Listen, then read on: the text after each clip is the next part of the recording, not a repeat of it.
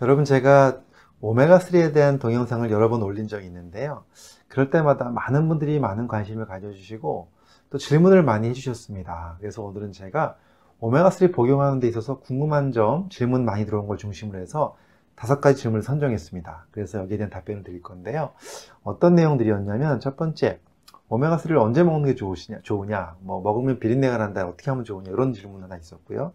두 번째는 얼마큼 먹는 게 좋으냐 용량에 대한 것도 제가 설명드릴 거고요. 근데 세 번째는요 콜레스테롤이 높은데 오메가3 먹어도 되느냐 이런 질문이 있었고요. 네 번째 요즘에 유행하는 크릴 오일 크릴 오일을 먹고 있는데 오메가3를 먹어야 되느냐 크릴 오일을 먹어야 되느냐 같이 먹어도 되느냐 이런 질문 마지막 다섯 번째 아스피린 먹는데 오메가3 먹어도 되느냐 이 다섯 가지에 대한 질문에 대해서 답변을 좀 하나씩 드려보도록 하겠습니다.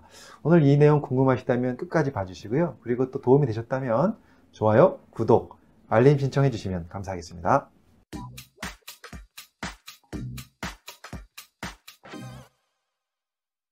안녕하세요. 교육하는 의사 가정의학과 전문의 이동환입니다. 오메가3에 대해서 많은 분들이 궁금증을 가지고 계시고 또 질문을 주셔서 오늘 제가 정리해서 한번 동영상을 찍고 있습니다. 일단 질문 중에 첫 번째 질문이 이런 것들이 있었습니다.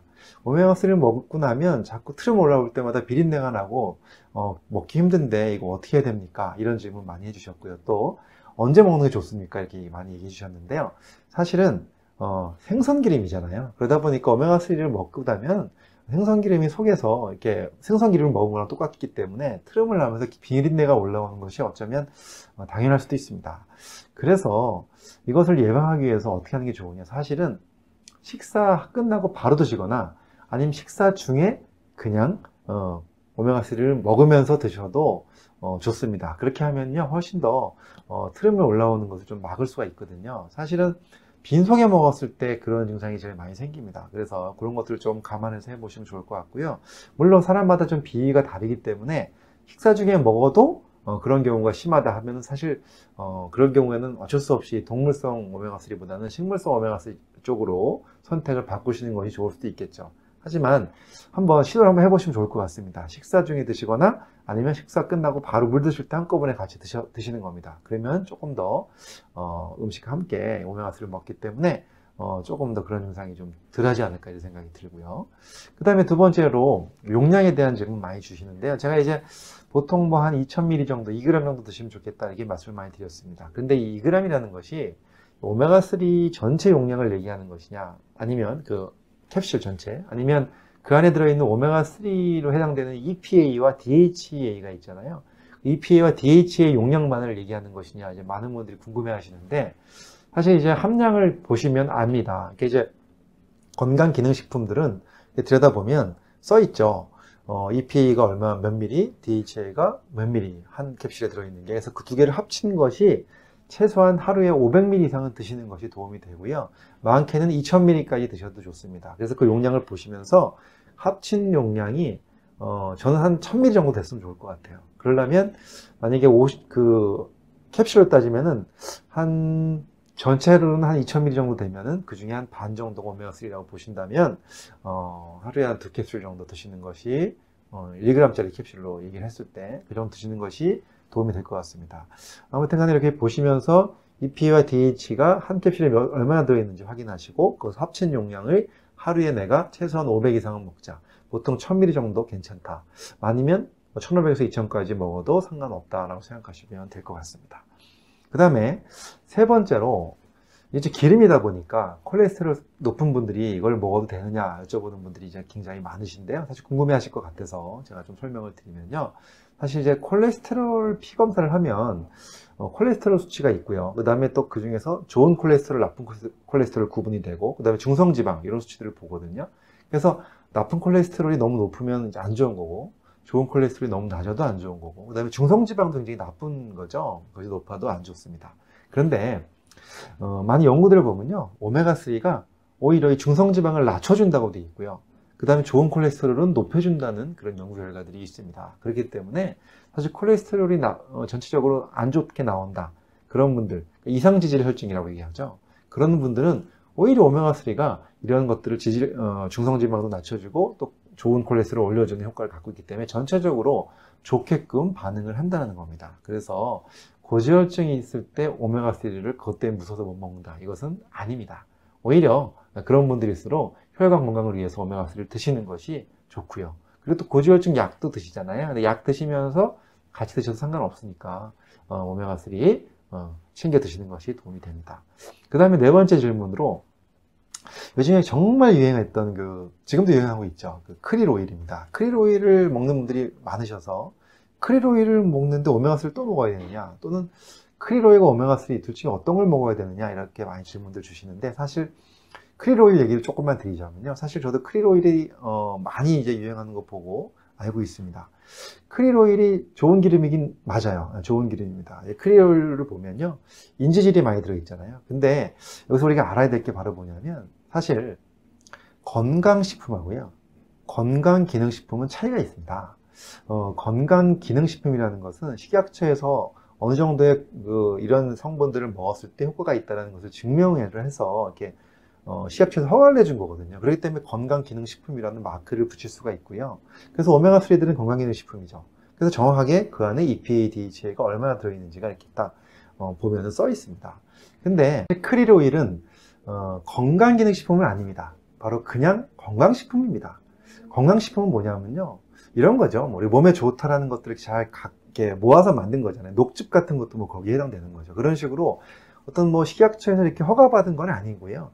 건강하다고 생각되는 그런 영양소들을 그런 음식들을 음식이죠. 어, 음식을 이렇게 먹기 좋게 만들어서 파는 것이 바로 건강식품입니다. 그래서 건강식품과 건강기능식품은 확실하게 다르고요. 그리고 데이터가 있느냐 없느냐의 차이가 있고요. 그 다음에 또 마크도 다르게 되어 있습니다. 그래서 사실은 어, 크릴 오일은 사실 그걸 갖고 건강기능식품으로 우리나라에서 허가가 안 납니다. 그래서 그냥 건강식품으로 나와 있는데 그렇다고 해서 물론 뭐 건강기능식품은 아니지만 그렇다고 해서 이것이 나쁘다고 볼 수는 없습니다. 저는 여기에도 충분히 오메가3가 들어있고 그 다음에 여기에 충분히 좋은 기름이라고 저는 분명히 확신을 하고 있습니다. 그래서 크릴 오일을 먹는 것이 그렇게 나쁘다고 생각하지는 않아요. 단지 어, 건강기능식품처럼 정확하게 성분을 이렇게 표시가 되어 있지 않을 확률이 높습니다. 예를 들어서 EPA, DHA라든가 이런 게 몇 미리 들어있는지를 확인하기가 좀 어려울 것입니다. 물론 어, 크릴오일 그 상세 페이지 이렇게 홈페이지로 지금 팔다 보니까 들어가 보면 어, 나름대로 이렇게 EPA, DHA가 써 있는 경우도 있긴 있거든요. 근데 이것은 어, 이제 임의로 쓴 거긴 하지만 이렇게 건강기능식품처럼 확실하게 검증돼서 쓰여져 있는 거랑은 좀 차이가 있기 때문에 이런 것들이 좀 어, 까다롭게 좀 선택해야 되겠다 마음이 안 드신다 하시는 분들은 오메가3 쪽이 맞고요. 그 다음에 뭐 그래도 뭐 인지질 뭐 크릴 오일 좋다고 하니까 드셔도 된다. 어, 먹고 싶다 하는 분들은 그냥 드셔도 사실은 큰 문제는 없습니다. 물론 여기에는 당연히 크릴 속에는요, 어, 당연히 어, EPA, DHA가 들어있기 때문입니다. 물론 용량에 대한 것은 저희가 정확하게 답부 드릴 수는 없지만 그래도 좋은 기름이 들어있기 때문에 이걸 드신다고 해서 나쁠 건 없죠.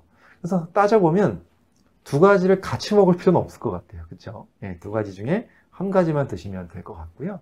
그리고 또 EPA와 DH가 사실은 아시다시피 그 두 가지가 합친 용량을 따서 500ml를 넘어가야 된다고 했는데 크릴 오일에는 그만큼 용량이 적게 들어있을 확률이 높습니다. 왜냐하면요. 그 EPA, DH가 오메가3의 일종인데 오메가3가 어떤 형태의 분자 구조로 이렇게 저장되어 있느냐 거기에 따라서 인지질처럼 저장되어 있느냐 또는 이제 일반적으로 이거 오메가3 중에서 이제 RTG 오메가3 이제 많이 드시는데 거기에 RTG 펌으로 들어있느냐 여기에 따라서 용량 차이가 좀 나거든요. 그래서 일반적으로 오메가3 건강기능식품들은 RTG 오메가3인 경우에는 뭐 충분한 용량들이 많이 들어있는데 인지질로 들어있는 경우에는 용량이 좀 떨어진다라는 그렇게 돼 있거든요. 그래서 이런 것들 용량 차이가 좀 있을 수 있다. 이 정도는 좀 알고 드시는 것이 음, 좋을 것 같습니다. 아무튼 간에 오늘 크릴 오일을 먹는 거 뭐 나쁘진 않지만 그래도 알고 계실 거 건강기능식품은 아니다. 그냥 건강식품이다. 그리고 크릴 오일에도 분명히 오메가3는 충분히 어, 어느 정도 들어있다. 용량은 얼마나 들어있는지 답보할 수는 없다. 이 정도로 제가 오늘 정리를 해드리고 싶고요. 그 다음에 다섯 번째로 어, 아스피린 드시는 분들 오메가3 먹어도 되냐? 이건 사실 논란이 좀 있습니다. 사실 우리가 그 항응고제 드시는 분들 있잖아요. 와파린이라든가 뭐 이런 거 드시는 분들은요.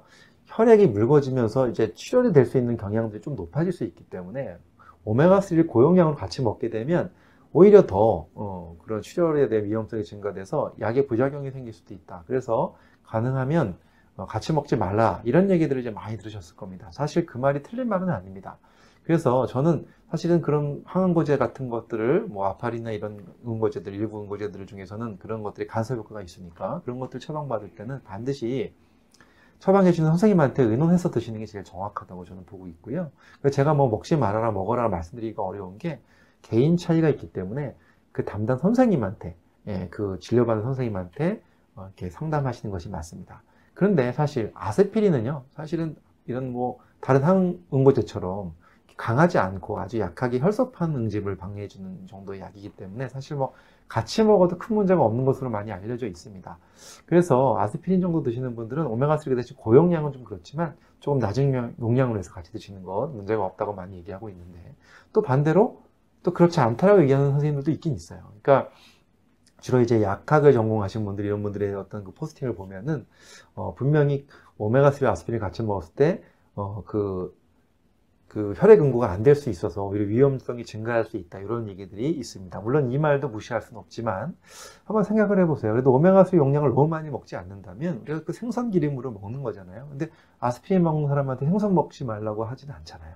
그러니까 적당한 용량, 저용량으로 해서 같이 먹는 거는 제가 보기엔 큰 문제가 없을 것 같고 특히나 출혈성 경향이 있거나 어떤 다른 질병이 있지 않다면 큰 문제가 없을 것 같고요. 또 확실한 거는 그 아스피린을 처방해 주는 선생님과 함께 상의하셔서 드시면 더 좋을 것 같습니다.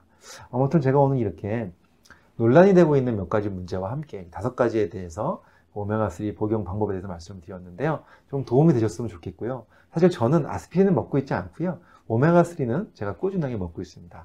참 이런 연구도 있었어요 옛날에 오메가3 아스피린을 동시에 썼을 때 훨씬 더 그 항염증 효과가 강해져서 여러 가지 예방, 질병 예방에 도움이 될 수 있다는 연구도 있었습니다. 거기서 보면 두 가지를 같이 쓰는 것도 도움이 됐잖아요. 그래서 아무튼 여기에 대해서는 조금 본인이 뭐 예를 들어서 멍이 잘 든다든가 출혈 경향이 있다든가 이런 소인이 있다면은 반드시 주의하셔야 되겠지만 네, 저용량의 오메가3 아스피린 같이 드시는 거는 제 생각에는 별로 나쁘지 않다라고 생각이 듭니다. 아무튼 오늘 이런 얘기 드렸고요. 오메가3 건강하게 잘 드시면서 또 앞으로도 건강한 생활 하셨으면 좋겠습니다. 감사합니다.